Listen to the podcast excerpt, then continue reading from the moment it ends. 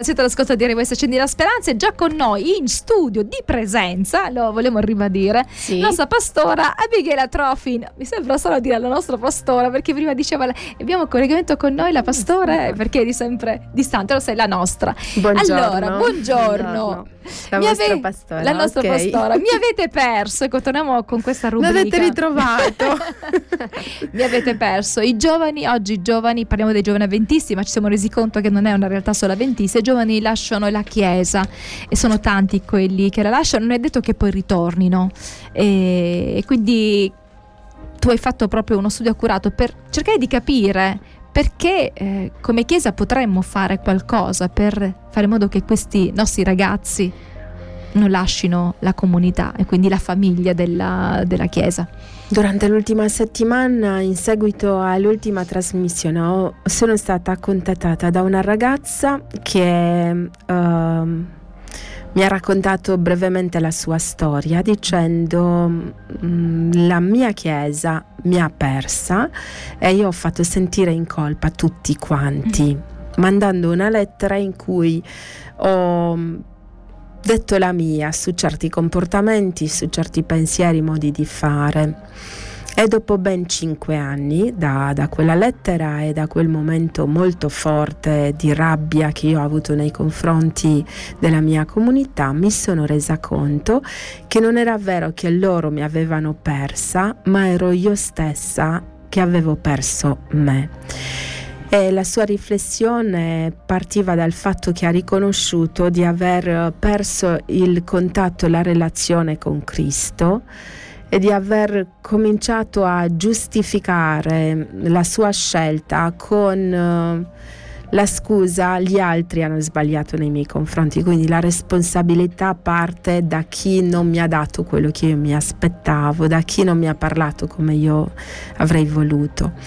Quindi mm, mi ha fatto piacere sentire questa ragazza che oggi è una mamma e probabilmente da qualche parte ci ascolta.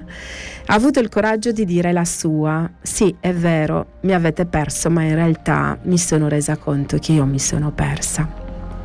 Quindi ho pensato a quanto è importante evitare nel nostro essere cristiani la ricerca degli elogi, dei, dei complimenti e la ricerca di punizioni, perché a volte noi abbiamo l'aspettativa che la Chiesa ci apprezzi in tutto e per tutto oppure ci punisca per quello che non va bene. E quindi non c'è l'equilibrio tra la legge e la grazia, ma c'è sempre un'aspettativa sia da parte di chi se ne va, sia da parte di chi resta, di avere da parte della comunità quella, quel riconoscimento. Tu esisti, quindi hai un valore e te lo dico elogiandoti, oppure hai sbagliato, quindi ti punisco. Quanto sarebbe invece bello riuscire a vivere con equilibrio l'amore che abbiamo gli uni per gli altri. Perché in realtà quando noi vogliamo l'elogio dell'altro, vogliamo che l'altro in qualche modo sia al di sopra di noi e possa dire delle parole che gratificano. Quando l'altro ci giudica per i nostri comportamenti, di, di di fatto l'altro si, si, mette anche in questo caso al di sopra e diventa un giudice. E in realtà il Signore ci ha chiamato ad essere tutti allo stesso livello, non c'è più né schiavo, non c'è più né giudeo né ed è difficilissimo questo, cioè riuscire a dire l'altro è mio fratello, l'altro è mia sorella e quindi la piramide non viene fatta con l'altro che mi innalza o mi giudica, ma con il Signore davanti al quale tutti quanti siamo stati salvati e quindi abbiamo dei meriti grazie ai meriti di Gesù Cristo. Abbiamo un valore non perché il valore in noi stessi ci può salvare, ma per il valore che ci dà Gesù Cristo. Quindi ho riflettuto su quanto sia difficile per noi non essere né alla ricerca del giudizio dell'altro né alla ricerca del, dell'elogio dell'altro, perché in entrambi i, gli atteggiamenti noi siamo molto egocentristi, cioè voglio che io attiro l'attenzione dell'altro. Forse perché quando si è giovani si sente questo bisogno, perché si ha ancora la ricerca della tua identità, la tua stima dipende da quanto gli altri ti stimano. Quindi prima di raggiungere la maturità sulla stima ce ne vuole a volte da sia ai adulti e non si ha questa maturità, quindi forse dipende anche da questo. Ho bisogno che qualcuno mi confermi qualcosa e se invece di confermarla invece mi, mi fa capire che non valgo tanto, lì nell'adolescenza, nella, nella giovinezza, un po' si crolla. Un po' sì, e credo che la Chiesa è chiamata oggi a ripensare, a rivalutare il modo in cui noi facciamo discepoli. È molto interessante, no?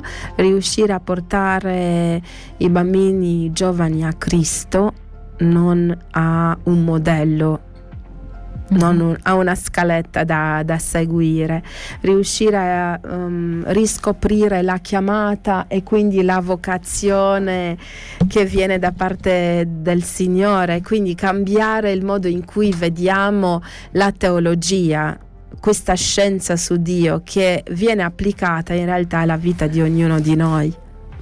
Allora, Michela, torniamo al nostro, nostro, dialogo. Ecco, mi avete perso questi giovani che lasciano la Chiesa.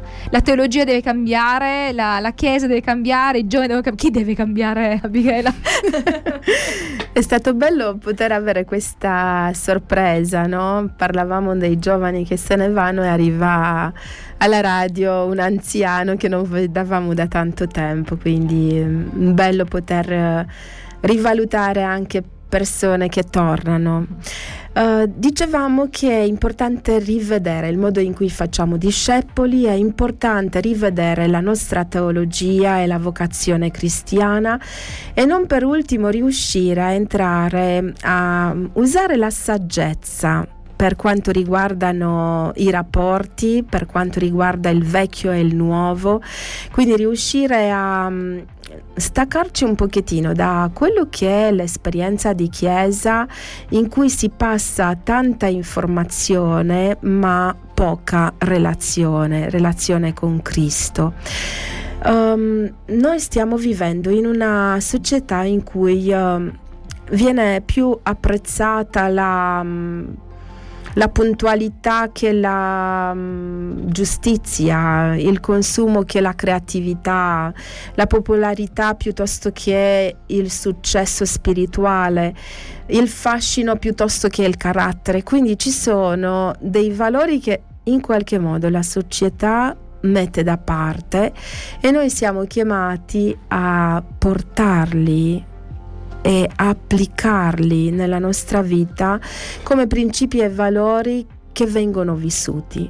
Perché un conto che io parlo uh, a un giovane con il testo biblico della storia successa migliaia di anni fa è un altro conto che io quel testo, quella storia la applico oggi e attualizzo il messaggio di Dio alla mia giornata perché purtroppo spesso la fede viene vissuta come un concetto molto freddo, certezza di cose che non si vedono. Ok, come applichi questa certezza alla tua giornata?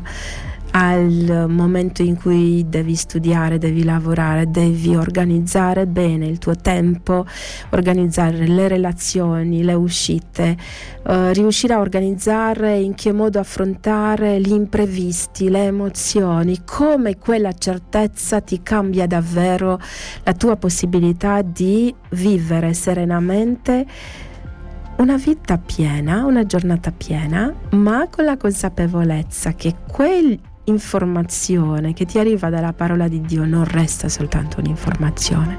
Noi non abbiamo attraverso la Bibbia il TG biblico ok? Non abbiamo soltanto dei personaggi famosi che hanno avuto la potenza dello Spirito Santo, che hanno superato certe cose, che hanno sbagliato e hanno avuto il coraggio di uh, pentirsi, ma noi oggi siamo chiamati ad applicare alla nostra vita giorno dopo giorno questa ricchezza non indifferente. Quindi passare dall'informazione alla relazione, passare dal concetto freddo, razionale al oggi io applico quella fede alla mia vita. Non pensi che ci sia qualcosa di diverso rispetto alle generazioni passate? Nel senso che oggi i giovani sentono molto di più il bisogno di qualcosa di concreto che possono sperimentare. In passato ecco, la fede si tramandava e, e, comunque anche quando non si aveva una relazione subito, no? diciamo personale col Signore, comunque quella fede tramandata te la tenevi stretta perché era la fede della mamma, del papà. Oggi invece noi giovani dicono no, la fede deve essere quella mia e quindi subito vogliono delle risposte, subito vogliono fare questa esperienza. Cioè in passato per quella che è la mia esperienza io mi sono fidata molto di quello che leggevo nella Bibbia e di quello che vedevo negli altri, poi a poco a poco ho sperimentato, no?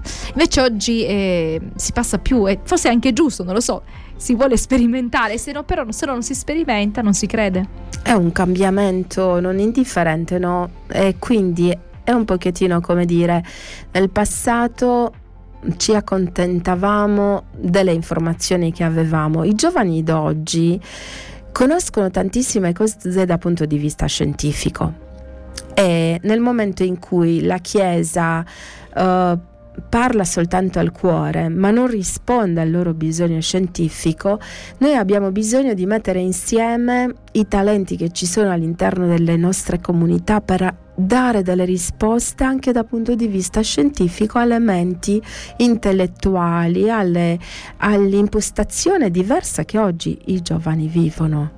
Mm-hmm. Perché ci sono delle risposte, lo stesso Dio creatore ha dato la possibilità a queste menti di conoscere la scienza, ma il fatto che una comunità non ha delle risposte non si deve fermare, ok, per noi è andata così, quindi quasi quasi siamo qua a rassegnarci perché non abbiamo risorse, delle risposte. cercare quelle risorse Ovvio. che possono essere, diciamo, possono dare le, rispo- le risorse che diano le risposte ai ragazzi. E credo che la generazione dei giovani ha il coraggio di esprimere i, i propri dubbi, invece la generazione passata Mm, ogni dubbio, eh, preghiamo il Signore sa ogni cosa e quindi va benissimo così. E va bene, se per loro è andato bene. E oggi abbiamo dei giovani che invece vogliono dire io ho questo dubbio, qualcuno mi deve rispondere piuttosto che dire mamma mia poveri ragazzi non hanno più fede.